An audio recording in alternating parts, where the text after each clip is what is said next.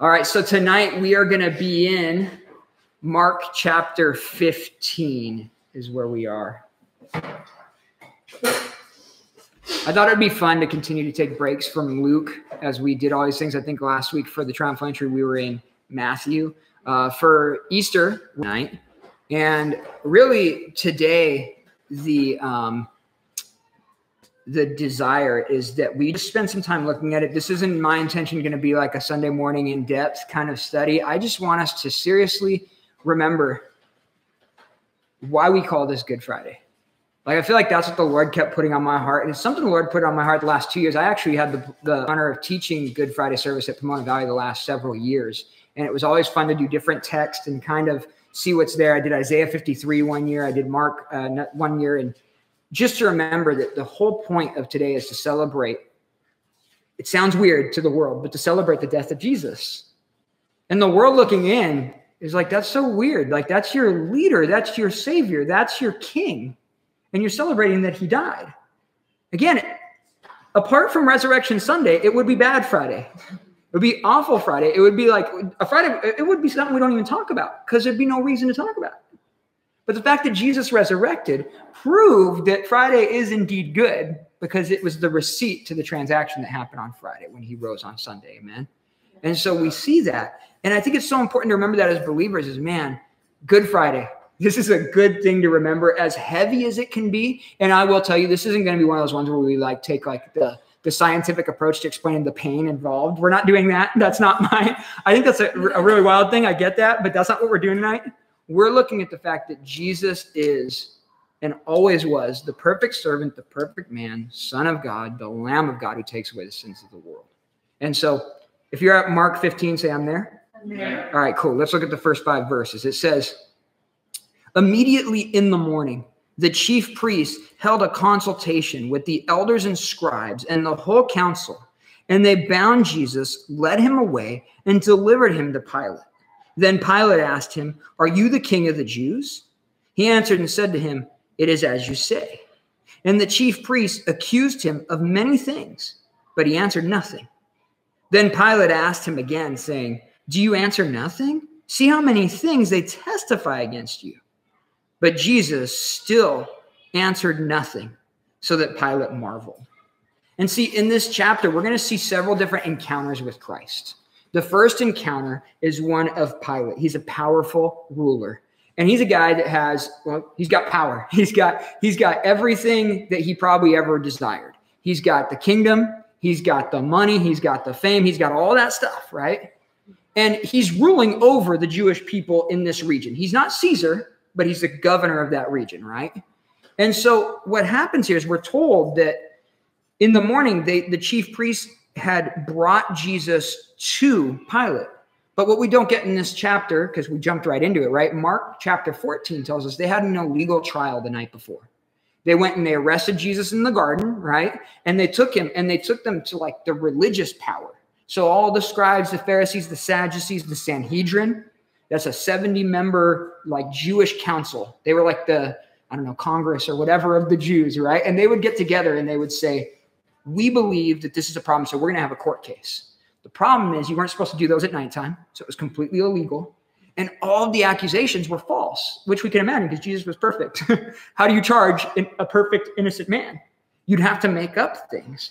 And so we know that as they they tried to like make these things work, they're like, man, we can't accuse this guy. None of our stories are lining up, right? But at one point in Mark 14, 62, they asked Jesus if he was the Christ, if he was the Messiah. And Jesus said to them, I am, and you will see the Son of Man sitting at the right hand of the power and coming with the clouds of heaven. At that point, the religious leaders like, oh, that's it. We got him. Blasphemy. Because, see, Jesus was telling the truth, but they didn't believe in him. Again, we've talked about this on Sunday mornings, right? They had their agenda. The Messiah was coming to overthrow Rome and to rebuild the temple. Jesus was saying things like, I'm going to knock this temple down, and in three days I'll rebuild it. And they're like, Okay, maybe that's a weird approach, but we'll see it when you rebuild it. Now we know in John 2, he said he was talking about his body, though, that in three days he would resurrect. He's talking about this temple. and they didn't know it and they didn't understand it. And they didn't, they were blinded by pride and arrogance and unwillingness to leave their agenda and accept Jesus as their true Messiah. And so when they knew if they asked him if he's the Messiah, he's going to be like, yeah, you got it. And they're like, oh, see, blasphemy. There you go. And so I believe it's John 5 18. It says, Therefore the Jews sought all the more to kill him, not only because he broke the Sabbath, but also because he said he was the Son of God, making himself equal to God. So basically, he's saying, I'm God. And they're like, okay, now we're in the situation where this dude's either really crazy, we don't believe he's God, but he's blaspheming. We can kill him because he's a distraction to all of our power and all of our practices at the temple. That's what this comes down to. People are starting to not go to the temple with the same heart that used to honor these men that had all their power because they were following Jesus. And Jesus was telling them, this is what you need to do now. Love the Lord your God with all your heart, mind, and soul. Love your neighbor as yourself. Go do those practices, but know that I'm going to fulfill all of it. And one day, all these things are going to be done. Like, that was not a good message to guys that made their living off the temple. They're like, we don't, we can't have this. So the people were supposed to be leading the people closer to God were keeping them like separated because they didn't believe in Jesus. But here's Pilate. The next morning, they bring him to Pilate. And it, we know that based in history, the Romans did not like the Jews. They put up with the Jews, they oversaw the Jews and like ruled over them. But if you wanted to get a court case, you had to get there before they opened the courts and you had to be first in line. And then it would be like, cool, I'll do your business and then we'll get on to important business, the Roman business. So here are the Jews in the morning. They bring Jesus there, and Pilate is like, What is this? What's going on here?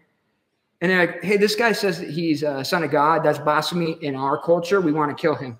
But they can't kill him because they've been told Rome will kill you if you kill someone. Sometimes they've made exceptions, but basically the idea was we don't want to cause riots. If someone in your own group kills someone in your own group unrighteously or, or unjustly, it could create a riot, could disrupt, disrupt the peace, and make Rome look bad and create loss of life for Rome if we have to fight you guys.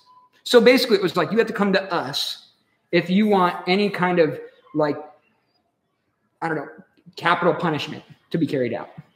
So they come to him and they're like, hey, look at this is what we want. And I love it because Pilate is like, he's looking at all this like this is this is nonsense. He never asks him once if he's the son of God. I don't know if you noticed this. He doesn't really care about the blasphemy charge. They come and say, hey, he says he's a king. See, that's the thing. They say he says he's the king of the Jews. They're mad because he said he was king of kings, right? They reject him for that. But now they're twisting the, the whole thing before Pilate, like, hey, he's saying he's king and not Caesar. So now he's like, okay, now I'm kind of interested because you're in my region, you're saying you're a king, and I am in charge to make sure people follow Caesar as Lord and King. Mm-hmm. So now that's where this whole king of the Jews thing comes up. He doesn't ask him, hey, you, did you really say a son of God? He doesn't care. Romans believed in hundreds of gods. You could be a god, you just can't be king because Caesar's king. That was kind of the logic on it. And so as he encounters him, he's like, dude, do you not hear all the things that people are saying over here? And Jesus isn't responding to any of the false accusations. Remember, Pilate knows, Jesus knows, everyone knows this is possibly going to result in his death. And I'm sure Pilate is used to people coming in just begging to not be killed by him, begging for mercy. And he's just like, dude, listen to all these, these things. And the only question that Jesus answers, he says, Are you a king? He says, That you say rightly. I am a king. And it's interesting because, see, the, the religious leaders, they didn't inquire sincerely about anything. But Pilate sincerely is asking, Are you a king? And when we sincerely ask Jesus anything, he'll respond sincerely. See, when he, the question is directed to him in all sincerity, Jesus answers. The problem is now Pilate, he has to make a decision. So do I do I go and maintain peace? Because if I don't kill this guy, the Jews are going to be very mad now. They're going to go out. It's Passover. There's millions of Jews in his region right now, which is just a recipe for disaster, right? If one guy does something stupid and everyone follows, it's just going to turn into chaos, right? So he's like, how do I play this? He has to make a decision. And I think it's so interesting. He's we're going to see that he's just he's on this fence where he thinks maybe I don't have to make a decision maybe I can just make the people make a decision for me. Look at the next section. Look at six, verse six. It says, Now at the feast, he was accustomed to releasing one prisoner to them, whomever they requested. And there was one named Barabbas, who was chained with his fellow rebels. They had committed murder in the rebellion. Then the multitude, crying aloud, began to ask him to do just as he had always done for them. But Pilate answered them, saying, do you want me to release to you, King of the Jews? For he knew that the chief priests had handed, him over because of envy. But the chief priests stirred up the crowd so that he should rather release Barabbas to them. So here's here's Pilate initially. He's like, dude, this is not a good situation. I can get in trouble here. If I don't execute this guy, that's going to be bad. But this guy's innocent. It says he knows that this is all because of envy. One of the other gospel accounts says flat out, he says there's nothing to charge this guy with. But he's like, I don't know. Do all right. We'll take him out to the to the area where everyone asks for a prisoner. He's thinking, well, if this guy's the king of the Jews, surely the people will be like, oh, we know the prisoner that we want from you. We want the king, right? You don't take a pawn when you have an opportunity to take a king. So he goes out there, but little does Pilate know, the Jews have set this thing up where all these guys showed up beforehand because they know this is the day that the prisoner is allowed to be released. See, Barabbas was like, oh, he was a, it says here he was a rebel that committed murder in the rebellion. So basically, the Jews rose up, tried to overthrow Rome, and in the process, they killed some Roman soldiers. And they, this is Barabbas and these two other guys with him that we know. There's three of them that were insurrectionists that rose up and tried to overthrow Rome. Well, it seems like the people that were like faithful and like supportive to Barabbas, they know that there's a prisoner being released. So they go down there and they wait so they can get there and say like all right let, let barabbas come out like his buddies are there waiting because it makes sense that the people that celebrated jesus' triumphal entry they're still in bed this is 6 a.m right they're in bed they think that jesus is coming over to rome there's no reason for them to go hang out at pilate's house in the morning the people that are there they're there to get barabbas out they have no idea probably that jesus even got arrested at night they're there to support barabbas but the chief priest and the leaders and all these guys they start stirring up the crowd and go, hey, ask for Barabbas. And not only that, ask for him to destroy Jesus. So tell him to release Barabbas, but in his place, we want to kill Jesus. And so the people in the crowd, they don't know who Jesus is. It's Jerusalem. Jesus from Galilee. Remember, he came in and people were asking. We studied this last week. People said, Who is this guy that's riding on the colt? And they said, Oh, yeah, this is actually Jesus of Nazareth. Remember, they said the prophet. Many people did not know Jesus because he didn't do as many things in Jerusalem as we would imagine him to do because faith wasn't there. So now you have people that are hanging out, they're supporters of Barabbas, which means they're zealots, they're hardcore dudes. They don't care for, even if they knew Jesus, they wouldn't care for his message. they're like, that's not what we're about. We're about overthrowing Rome. Yeah, kill that guy. That sounds good. So you can see how the whole thing's being stirred here. And look at verse, look at verse 12.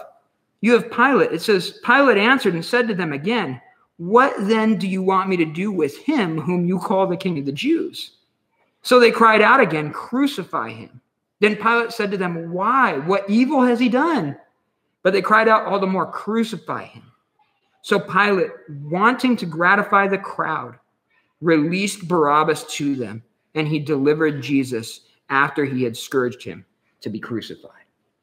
And so that's a gnarly scene right there, right? So you have this this crowd just with this agenda. Again, you have the leaders that don't want to lose their power. Pilate himself doesn't want to lose his kingdom. And then you have all of this just this wild scene of of just I don't know how to explain, but the comforts of their life are the thing that's navigating this whole scene. These guys are like, we're zealots. We want Barabbas because we want to continue to be zealots. The priests are like, we don't want Jesus because we want to continue to be like corrupt. And Pilate's like, dude, I don't want any part of this because I don't want to lose my job because I really like my life.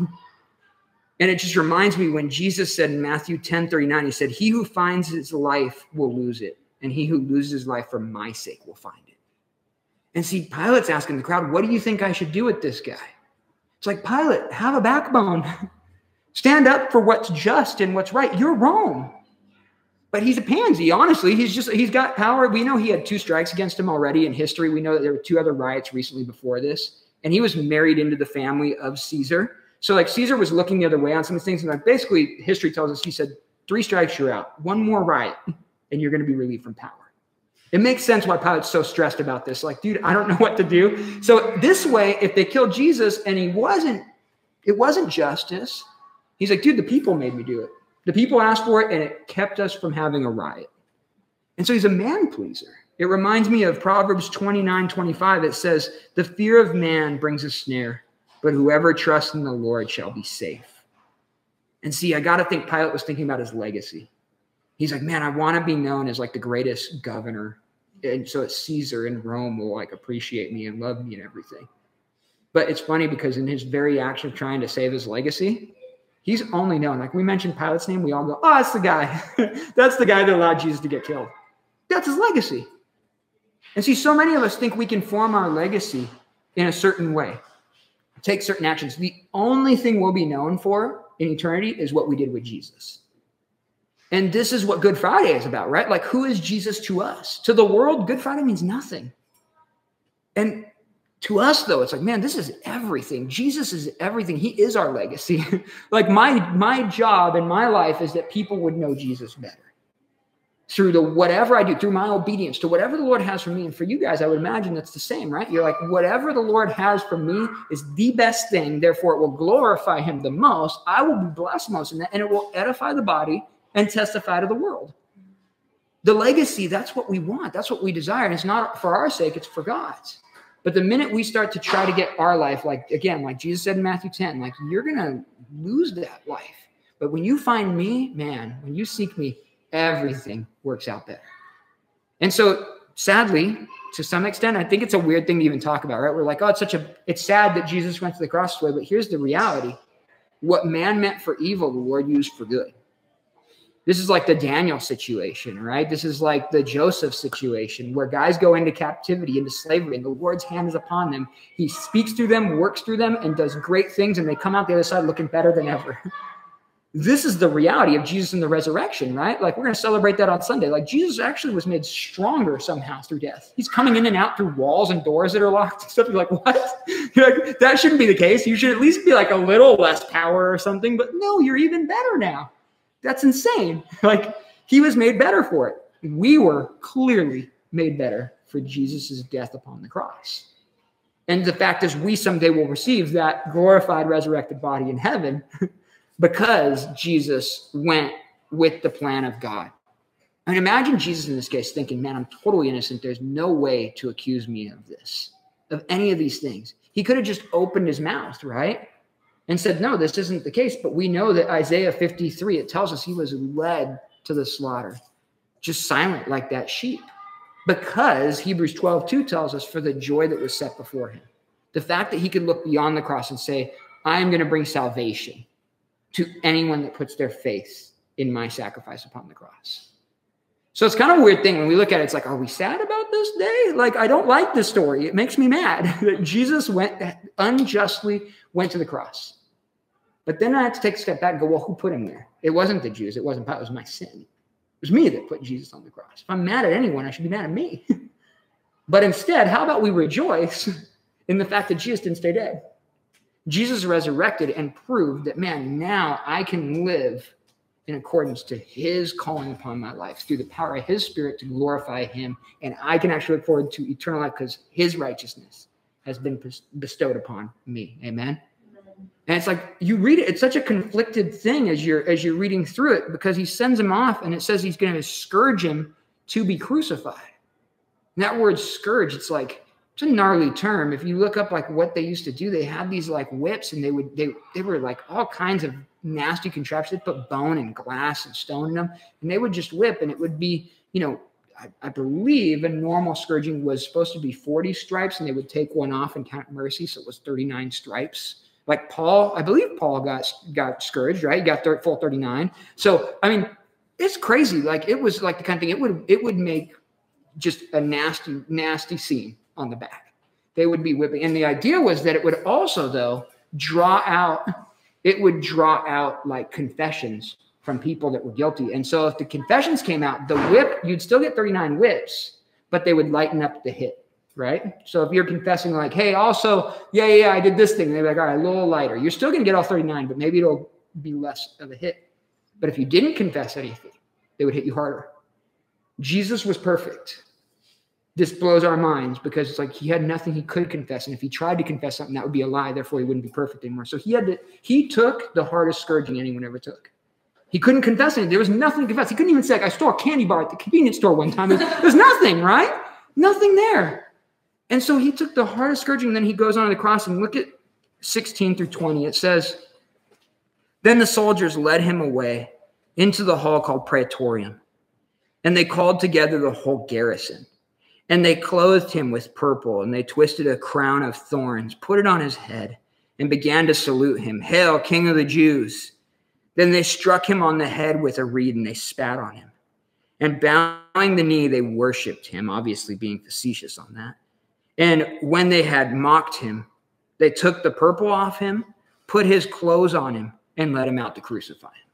So in this case, you have Pilate goes and hands him off because of what the people said he should do, gives into the people's request, says, All right, send them off. And where they take him to this praetorian place, it's like the Roman headquarters for the soldiers.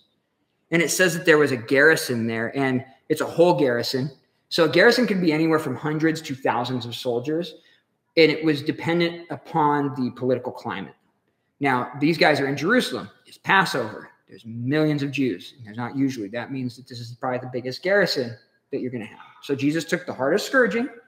Now he's standing before the largest garrison. And these guys are called in for Passover, which means they're not local guys. They're homesick. They're hating the fact that they're around a bunch of Jews because they don't like Jews. And now they have the king of the Jews before them. Like, dude, we're going to take out some of our stress on this guy. And here's Jesus sitting before thousands of men and it says that they clothed them with purple. The idea is probably that they used to wear red garments, the Romans. So the idea was they probably took some grunt soldier's jacket that was all faded from being in the sun. It's like, all right, it's kind of a purplish color. They're mocking him. They throw on like a grunt, beat up jacket on him. Like, here's your robe, king. Right? They twist together a crown of thorns, which is wild because the first consequence that we know of for the original sin was thorns and thistles would come out of the ground. And it's like, hey, we're going to make this thorn of essentially a consequence of sin. And we're going to jam it into your head. We're going to throw this thing on your tore up back. We're going to throw this jacket on you. And then one of the other accounts talks about the staff that they give him. They basically had this reed and they put it in his hand like it was a scepter. And then they, they like kicked it out of his hand and they started beating him with it. And then they're ripping the jacket off his back. Just terrible scene. And I look at this and I'm like, why in the world would Jesus allow this? Why would the Father allow this comes back to why it's not bad Friday. It's the fact that this is for our salvation. It's a good Friday. It's like, it's terrible in the moment. Could you imagine? I mean, I've never thought about this till right now. This is kind of interesting. Who else was there that saw this? I'm thinking Jesus told the guys about this after the fact. This is what happened when I went in there. The fact that this exists in writing should remind us that Jesus resurrected. As we read this and we're like, man, who's there to tell about this story? Jesus was, was able to tell his disciples afterwards, this is exactly what happened. And I believe Peter penned that down and gave it to Mark, who writes Peter's gospel. That's basically what we're reading here. And so it would seem like, man, we have to remember Jesus is still in complete, total power, but he's submitting to the Father's will. See, at any point, we know, I believe it's in John, uh, John 18, 6, where Jesus is in the garden and they come to arrest him and he knocks them down with his power by saying that he is like the, he, that he's the one right that they're looking for. They just all fall down. It's really crazy. Like uh, that would right there it's like i don't want to arrest this guy. This is really weird right? And then he ends up putting the guy's ear back on his head right? And you're like this is weird. We shouldn't arrest this guy. Like think of all the checks all the stops. But these in this case we see that jesus is submitting to the perfect will of the father and again, Isaiah 53 5 says, He was wounded for our transgressions, He was bruised for our iniquities. The chastisement for our peace was upon Him, and by His stripes we are healed. And so Jesus is sitting here, King of Kings, Lord of Lords, getting beat down by grunts. I mean, think about it. These guys are not sergeants, they're not lieutenants. These guys really think that they're winning the battle in this moment. And I think, man, Jesus, just call in the angels, man. Just knock these guys out. But if he does that, we don't get salvation. If Jesus walks out of this scene any other way than dying on a cross, like salvation doesn't come to us. And so as you read it, it's like, man, why does this have to be? But thank the Lord that it came this way. I wish it, I wish it could have been some other way. And as Jesus even prayed in the garden, right? Man, if there's any other way, let this pass from me, right? If there's any other way, but it shows that there is no other way. It had to go this way. And so look at verse 21. This is interesting. It says, then they compelled a certain man, Simon a Cyrenian, the father of Alexander and Rufus, as he was coming out of the country and passing by, to bear his cross. And they brought him to the place Golgotha, which is translated place of a skull. Then they gave him wine mingled with myrrh to drink, but he did not take it. And when they crucified him, they divided his garments, casting lots for them to determine what every man should take. And so, first of all, we note that there's this, it says there's this man, Simon, a certain, and he was coming, right? Because it would seem that the reason he was headed there was for Passover. Why are you traveling from what is it's North Africa where this guy is from? That's what that that description is. It's Cyrenian. Um, he's coming from North Africa. He's coming because he's he's a, he's practices Judaism and he's like I'm going to come sacrifice at Passover, right? As he's walking, he encounters like I think he's confronted with Jesus and his cross, and it's like, dude I mean, think about all the planning that goes into every year coming to Passover. You're like, I got to get there on a certain day at a certain time to do a certain thing. And now there's this big old Roman guard group with Jesus, all bloody mangled, carrying this cross. And like, hey, you, help him with this cross. First thought is probably like, dude, I don't have time for this. I'm busy doing religion. I got to get to the temple and sacrifice for Passover, right? Little does he know this is the true Passover lamb that he's going to be, this becomes his legacy. Simon is the guy that carries the cross with Jesus. And I think there's two things with this. I think it's really interesting because he probably didn't intend, he didn't have any idea probably who Jesus was. This guy's from North Africa. He probably hasn't heard about Jesus yet. But now he comes here and he's told, carry that cross. And under Roman commandment, you had to do that. If you didn't, they, they enslave you or kill you. So they tell him, you need to carry that cross. But it reminds me when Jesus said in Luke 9 23, if anyone desires to come after me, let him deny himself and take up his cross daily and follow me. Simon literally did that. he was the only person we know that carried Jesus' cross with him. And I think it's interesting because there was also another Simon. It's not in the scene, Simon Peter, who just a day prior, who was Jesus' one of Jesus' closest friends, right? Peter, James, John, the three best friends. He's nowhere to be found because he's busy denying Jesus the day before. He's off weeping somewhere. Here's this other Simon that has no idea who Jesus is, but someone needs to help carry Jesus' cross here. And so this other Simon gets put. For me, it's a reminder of, dude, don't don't get your eyes off of what you're supposed to do because there's always someone else that can take that role. And I know that sounds silly, but I don't know. Maybe Peter, if Peter's there, I can imagine Peter being the kind of guy. He's a big, strong fisherman. It's like, dude, I'm going to help Jesus with his cross. But he's not there because he's worried about himself and he's grieving over his feeling bad, basically. And here's Simon. This guy has no idea, but the Lord's like, someone has to help him. And this changes Simon's life forever. It says that he's the father of Rufus. I think that's really important because Rufus is mentioned in Romans 16 13 as a leader in the early church. So, what that means is that Simon has this moment, meets Jesus carrying his cross, took him all the way to Calvary. So, I'm sure Simon stayed there to watch this whole thing go down that we're going to see. And it changed his life to where he raised his son in the ways of the Lord and he became a leader in the church. So here's a guy that was thinking, I'm just going to go do my religion. I have to do my religious practices. Had no idea that he would be confronted with Jesus and his cross, and it changed everything. Another encounter to where he didn't necessarily choose it initially, but once he was in it and he stayed with it, we know it changed his whole life. I think that's just so cool, right? Like we don't even know when, uh, at least for me, when I came to the Lord, it's like that came out of nowhere. I had no idea that I was going to become a follower of Jesus Christ. I had no idea that I would get like into church stuff and like do it's it's bizarre when you first get into it out of the world. You're like, who am I? What is this? It's weird, but you stay with it because you believe it and you're like, oh, I'm going to give this shot. And then as you're with it with time, you get deeper and deeper and you see it. Man, this is truth.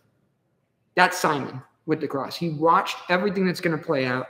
And it says right in 22, and when it was talking about they took him to Golgotha and they offered him, uh, they gave him wine mingled with myrrh, but he did not take it. This is big because this is the kind of stuff, it was almost like a, it would numb the pain, right? And it was almost their way of giving some mercy to someone down on the cross, but also maybe extend the death on the cross so that it was kind of gruesome and merciful at the same time. Some some commentators say it was a really gruesome thing because it made it like it was kind of like a hardcore thing. They wanted the people to live a little longer on the cross.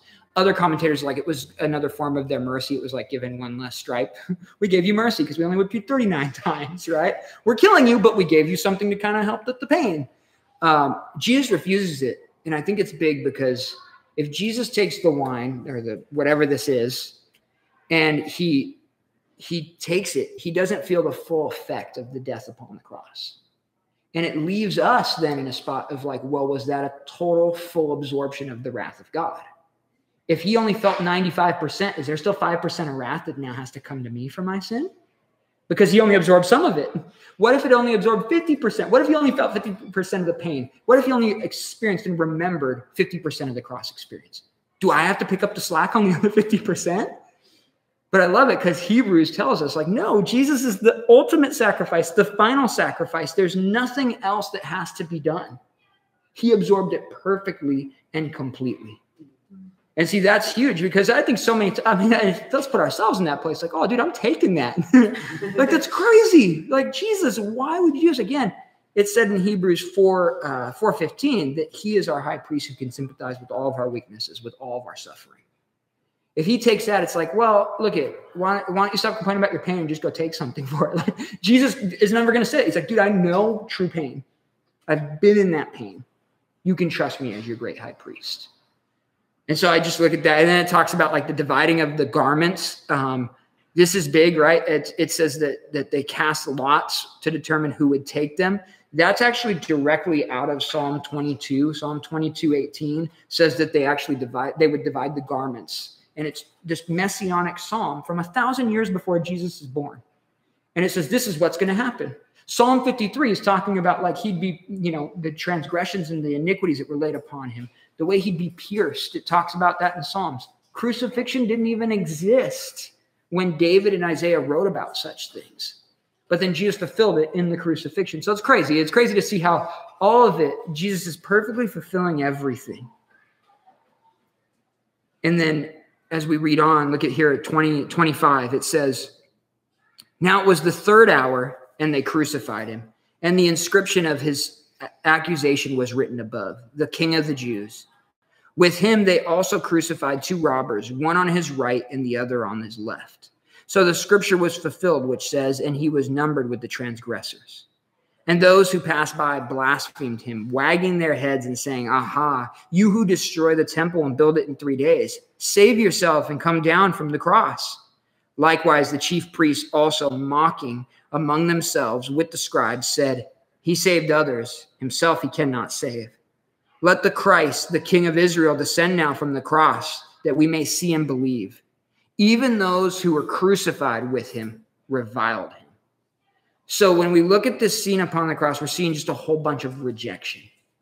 The very first thing is it says that the, the inscription above his head, it would say, the King of the Jews.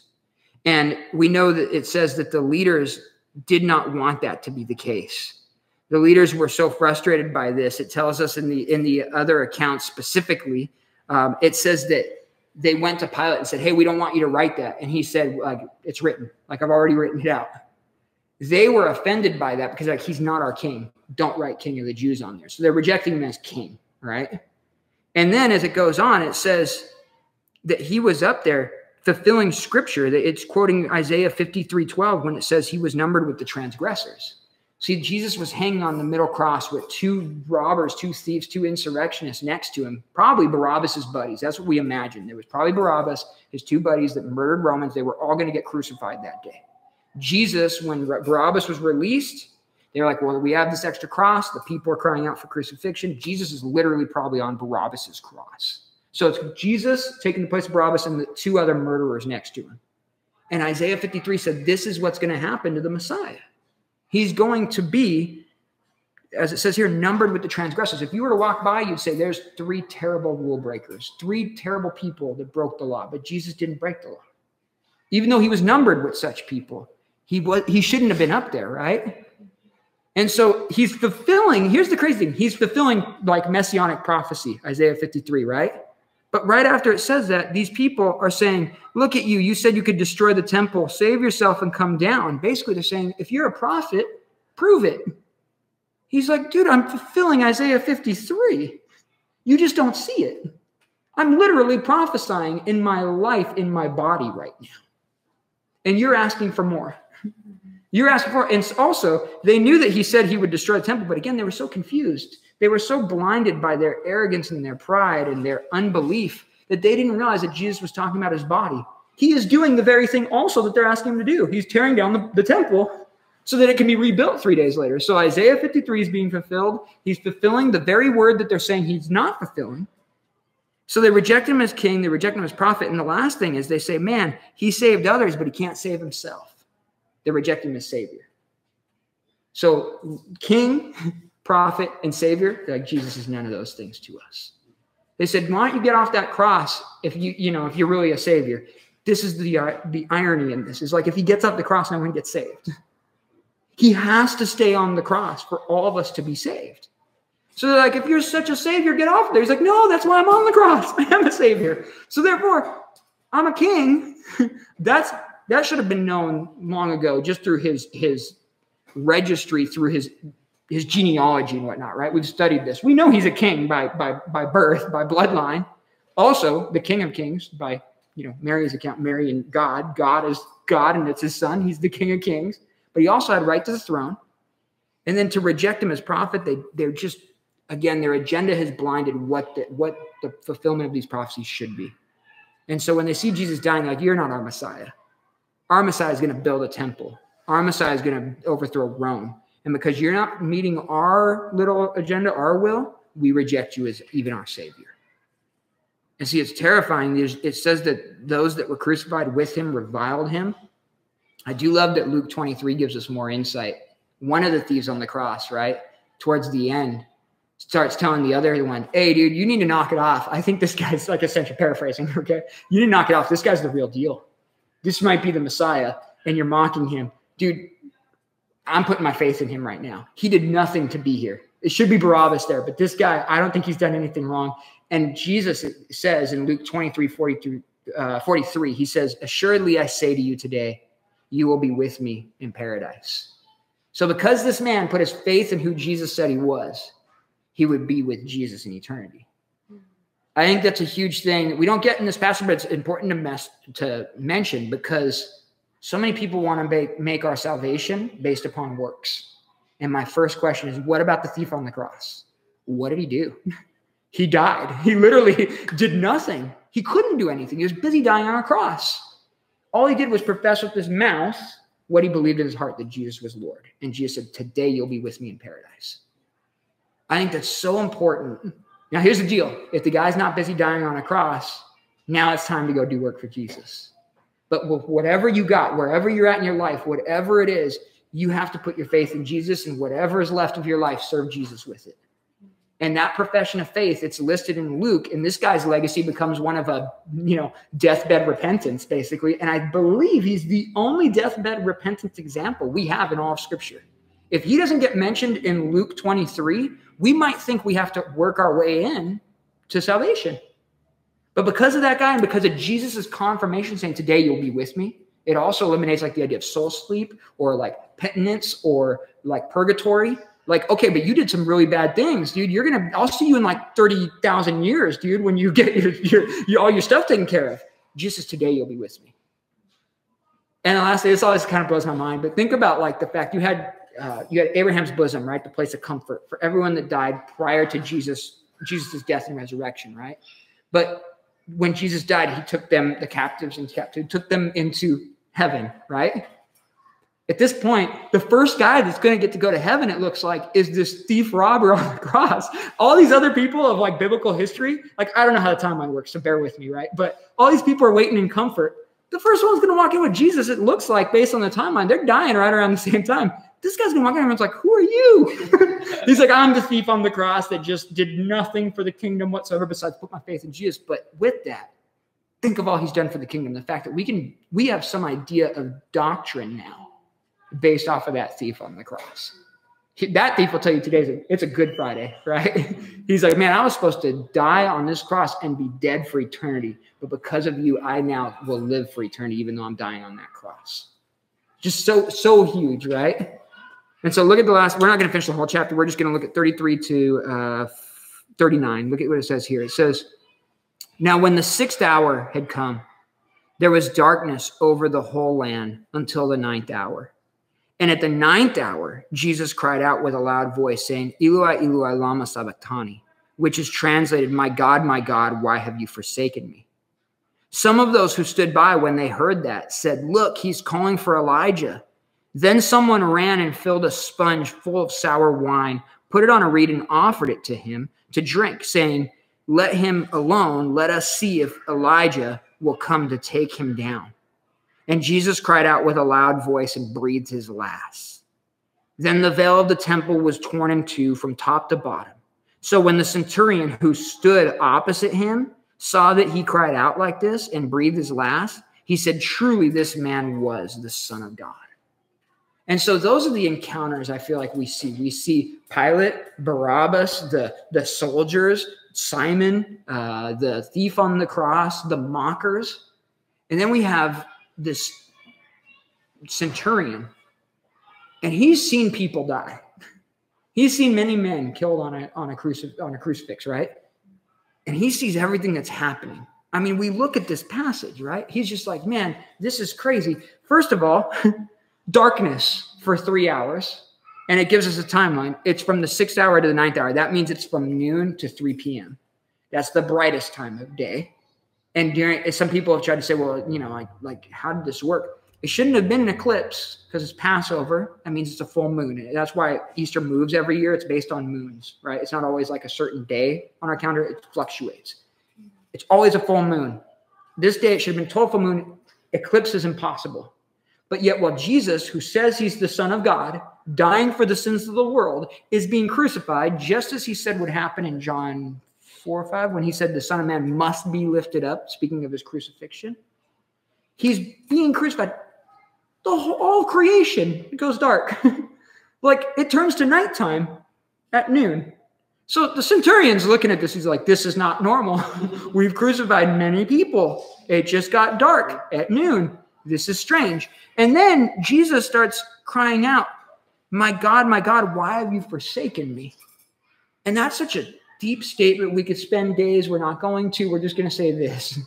Like, who on the cross like like is crying out to to God saying, I, I don't deserve this. Why did you do this to me? These aren't the statements of the guilty. This is a statement of an innocent man. Why, why is this happening? This is not right. I guarantee you the other thieves didn't, the guys, the thieves, not the other thieves, Jesus wasn't thieves, the thieves on the cross didn't cry out things like this. They knew they deserved their punishment according to that law. Jesus, though, is saying, man, the heaviness of what I'm experiencing right now. Because let's be clear, it says in scripture that God was in this act of pouring out the wrath. Satan's not pouring out wrath on Jesus, God is. So there's, I know it's like a famous hymn that says, like, God turned his face away. He has to be there to pour out the wrath. This is heartbreaking for the Father as it is for the Son. But the deal is, he's been forsaken into the hands of the enemy. He's been forsaken physically. He's dying on a cross for real. So he has been forsaken two different ways right there. And I think the third way that Jesus is talking about here is the fellowship that was perfect, the comfort of having God the Father all the time, perfectly walking in communion with him. That's been broken at this moment because he's pouring out the wrath for all the sins of mankind. And as that's happening, he, you know, he cries out, and they just see, they hear him say this Eloi, Eloi, right? They're like, oh, he's calling out for Elijah. It's so sad because the people are hearing the words of Jesus, but they aren't understanding what he's saying. This happens today all the time. People hear the word of God and they say, oh, this means this. You're like, that's not at all what that means. For two reasons. One, you're trying to hear it for your own sake, because remember, they want the Messiah and they know Elijah becomes comes before the Messiah. So like maybe this is the Messiah. Elijah's going to show up and then he's going to get off the cross and kill everyone and we'll be like in power. Right?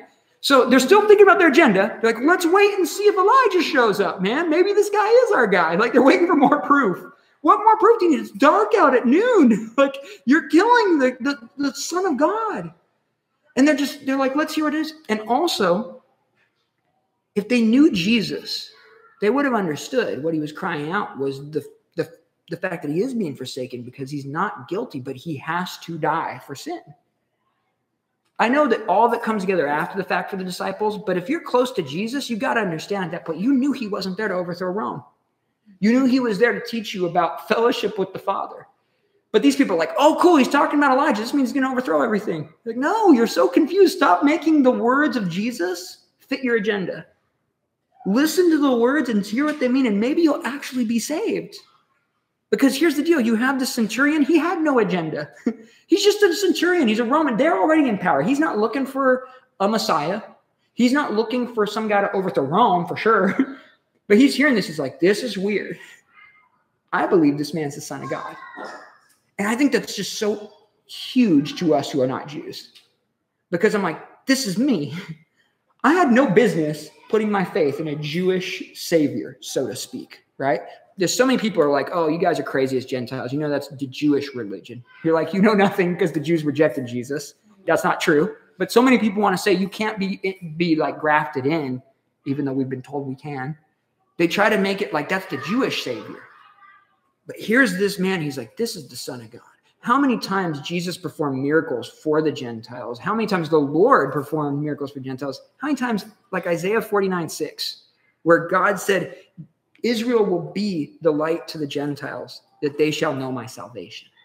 You guys will represent me and they'll see that relationship. They'll want in on that relationship. They'll come into that relationship, and I want to receive them to this relationship. And yet, the Jews that should have been expecting that, they're refusing it. They're rejecting it. And this guy that knows nothing but going to work to do his job as a centurion is like, dude, this is different. And you see this whole scene we know that also there was an earthquake in the other accounts, right? I believe it's Matthew that talks about the earthquake. Dead people rising out of graves, right? Shook so hard that there were dead people. Right? Like, I don't even know what that looks like. Did it just shake bodies out? Were they walking around? I'm not sure. But like, this is no good. It's totally dark out. We have walking dead thing happening with the dark. And you have Jesus like crying out, being forsaken because he's innocent. He doesn't believe he deserves all that coming together. And I look at this, you have all these different encounters with Christ. But at the end of the day, the only encounter that matters is our encounter with Christ. This is the important part of Good Friday. We can read this. It's funny because Good Friday is one of those holidays where people are willing to go to church usually Easter, Christmas, and maybe Good Friday. They aren't sure why they're going. it turns out they're like, oh, it's good. It's Good Friday. You're supposed to be good and go to church. Like, no, that's not why it's called Good Friday.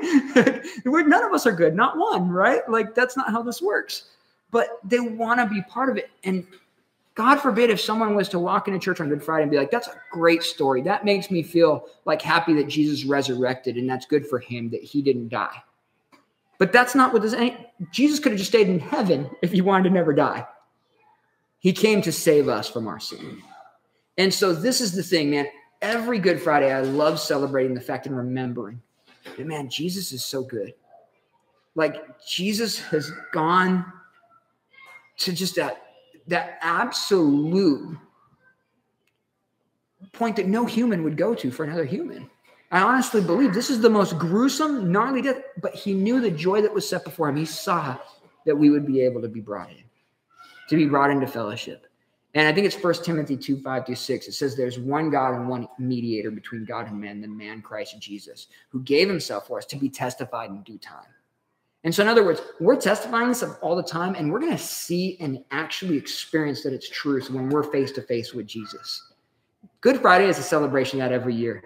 And man, my sin has been taken away, completely removed, because it used to just get covered in the old covenant. It's been completely removed, and his righteousness has been poured out upon us. Amen. And so that was really what we wanted to talk about tonight and what we wanted to look at. Um, what I'm thinking is it's a good night to do communion. So what we'll do is we will we'll we'll pray. Um, we'll do a couple more songs of worship. We have a communion set up back there. Um, but let me pray and then we'll get into that, okay? Lord, Heavenly Father, we just thank you for your goodness, Lord. We thank you for your mercy and for your grace and for your love, Lord. Father, we celebrate the fact that you you died in our place, not just Barabbas's place, but Lord Jesus, you died for all the sins of all mankind and for whoever puts their faith in you and believes upon you, Lord Jesus, they will be saved. And so right now, just as we pray, if there's if there's anyone out there that doesn't know Jesus Christ, today is the day of salvation. Today is the day to say, I want that transaction in my life. I want my sin to be removed and I want the righteousness of Jesus placed upon me to save me from hell and to bring me into eternity with God, to be in the presence of the Lamb Jesus. And so, if that's you, if you want to be born again today, you can repeat this prayer after me.